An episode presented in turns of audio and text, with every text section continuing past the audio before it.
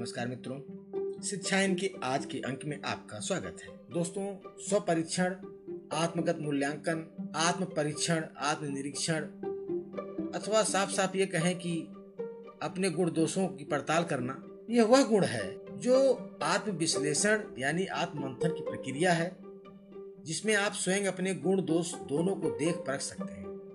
गुणों का विकास और दोषों का निराकरण कर सकते हैं। जो व्यक्ति अपने दोषों को दूर कर लेता है वह जीवन के विकास पथ के बाधक तत्व दूर कर लेता है। वो शीघ्र ही अपने गंतव्य तक पहुँच जाता है, अपने लक्ष्य को हासिल कर लेता है। मन के प्रबल दोष हैं, राग द्वेष, इनके निकलते ही जीवन सामान्य हो जाएगा और आपका मन पूर्णतः स्वस्थ हो जाएगा। आपके मन के भीतर पड़े विकारों को आप ही देख सकते हैं, इसलिए दूर भी इन्हें आप ही कर सकते हैं। अपना मूल्यांकन हमें स्वयं करना चाहिए हम जहाँ हैं, जो कर्तव्य कर्म हमें सौंपा गया है, या ईश्वर प्रदत्त जो भूमिका हमें मिली है, उसे पूरी ईमानदारी से हम कर पा रहे हैं या नहीं, क्या हम सदगुण धारक हैं अथवा विकारग्रस्त हैं? सारे रास्ते खुले हैं। क्या आप अपने विवेक द्वारा सही मार्ग का चुनाव कर रहे हैं? क्या कुदरत प्रदत्त ज़िंदगी को अपने कर्मों से सजा संवार रहे हैं? अथवा अपना समय, श्रम और जीवन को निरर्थक कर श्वासों की पूंजी की गंवा रहे हैं? अपना मूल्यांकन कीजिए कि क्या आपके काम और विचार सही दिशा में हैं।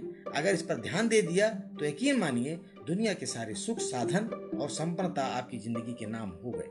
दोस्तों, आलस ढोंग अत्यधिक महत्वाकांक्षी होना, अहंकार, संशय, दोहरा चरित्र, स्वांग, कथनी और करनी में अंतर, भटकाव, रिक्तता आदि विकारों को अपने भीतर ना आने दें।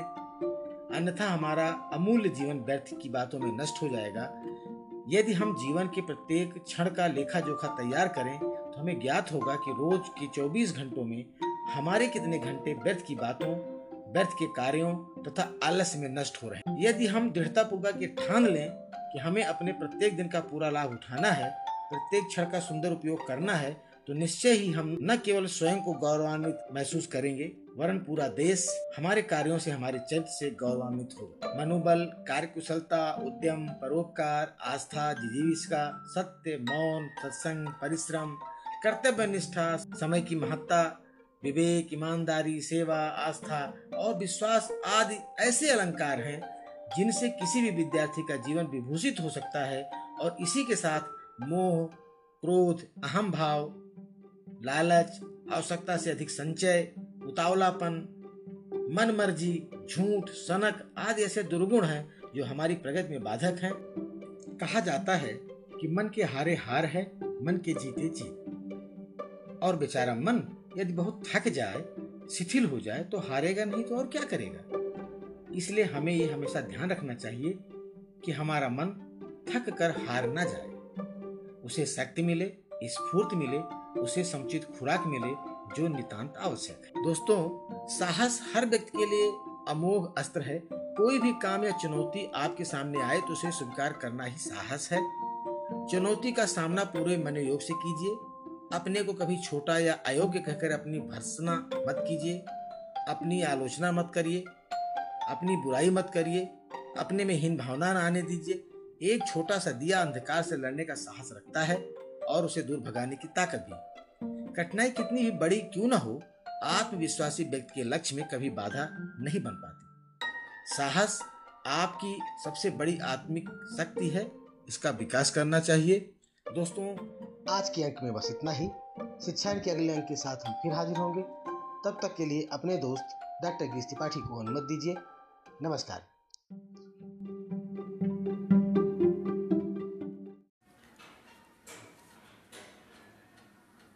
नमस्कार, मित्रों।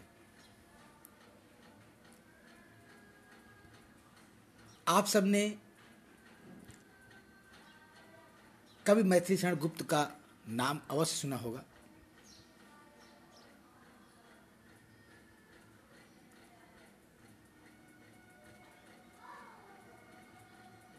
मैथिली शरण गुप्त जी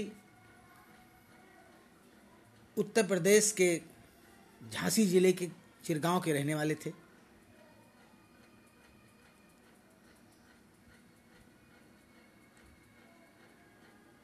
मैथिली शरण गुप्त जी राष्ट्र कवि के रूप में विख्यात हुए। वस्तुतः गुप्त जी राम भक्त कवि हैं।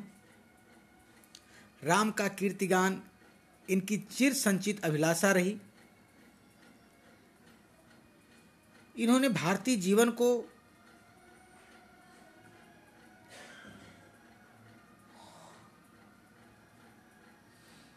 इन्होंने भारतीय जीवन को समग्रता में समझने और प्रस्तुत करने का भी प्रयास किया।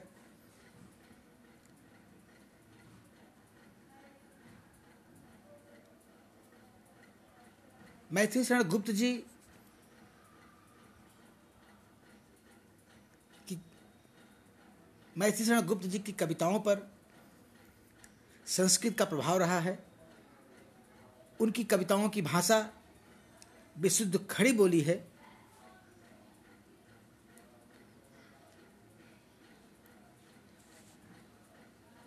मैथिली शरण गुप्त जी के पिताजी, श्री राम मैथिली मैथिली शरण गुप्त जी के पिता, सेठ राम मैथिली शरण गुप्त जी के पिता, सेठ रामचरण दास भी कवि थे। और इनके छोटे भाई सियाराम शरण गुप्त भी प्रसिद्ध कवि हुए हैं।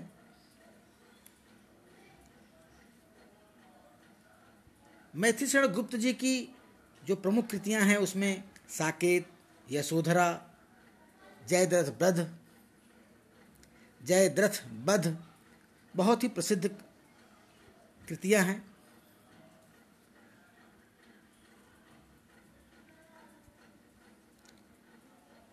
आज हमने सोचा कि आपके लिए इस महान राष्ट्र कवि की कृतियों में से एक ऐसी कृति, एक ऐसी कविता आपके लिए लेके हाजिर हूँ।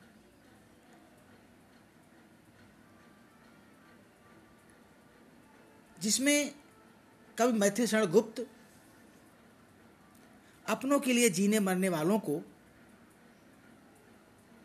मनुष्य तो मानते हैं, लेकिन वह यह मानने के लिए तैयार नहीं है कि ऐसे मनुष्य में मनुष्यता के पूरे पूरे लक्षण भी हैं। कवि मैथिली शरण गुप्त अपनी कविता के माध्यम से उन्हीं मनुष्यों को महान मानने को तैयार हैं जिनमें अपने और अपनों के हित चिंतन से कहीं पहले और सर्वोपरि दूसरों का हित चिंतन है। उसमें वह गुण हों, उनका मानना है कि मनुष्य वह है जिसमें वह गुण हों। मैथिली चिल्ला लो चिल्ला लो धन्यवाद तुम भी चिल्ला लो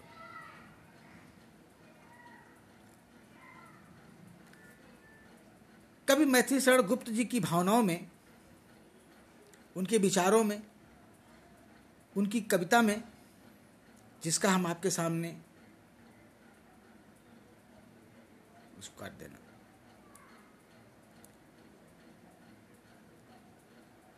राष्ट्र कवि मैथिली शरण गुप्त का मानना है कि, मनुष्य ऐसा होना चाहिए ऐसे गुणों की खान होनी चाहिए जिनके कारण कोई मनुष्य ये भी काट दो।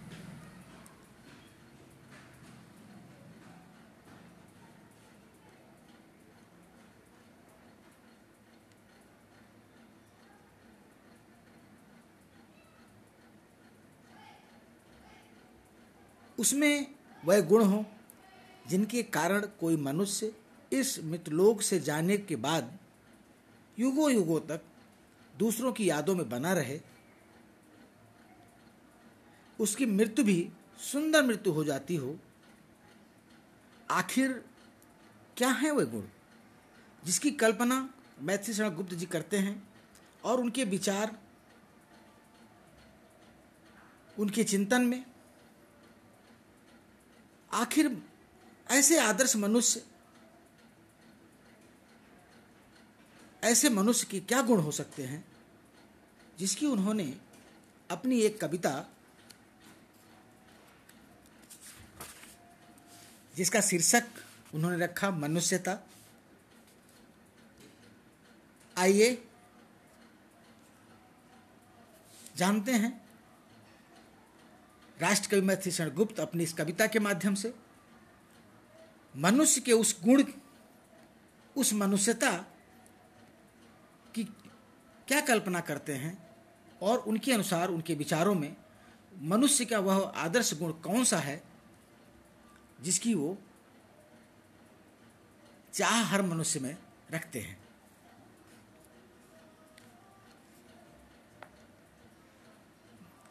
विचार लो कि मरते हो न मृत्यु से डरो कभी। मरो, परंतु यू मरो की याद जो करें सभी। हुई न यू सुमृत्यु तो वृथा मरे, वृथा जिए। मरा नहीं वही कि जो जिया न आपके लिए। वही पस प्रवृत्ति है कि आप आप ही चरे। वही मनुष्य है कि जो मनुष्य के लिए मरे। उसी उदार की कथा सरस्वती बखानती उसी उदार से धरा कृतार्थ भाव मानती, उसी उदार की सदा सजीव कीर्ति कूजती, तथा उसी उदार को समस्त सृष्ट पूजती। अखंड आत्म भाव जो असीम विश्व में भरे, वही मनुष्य है कि जो मनुष्य के लिए मरे। क्षुधार्थ रा क्षुधार्थ रत देव क्षुधार्थ रति देव ने दिया करस्त थाल भी। क्षुधार्थ रति देव ने किया करस्त थाल भी, तथा दधीच ने दिया परार्थ अस्ति जाल भी।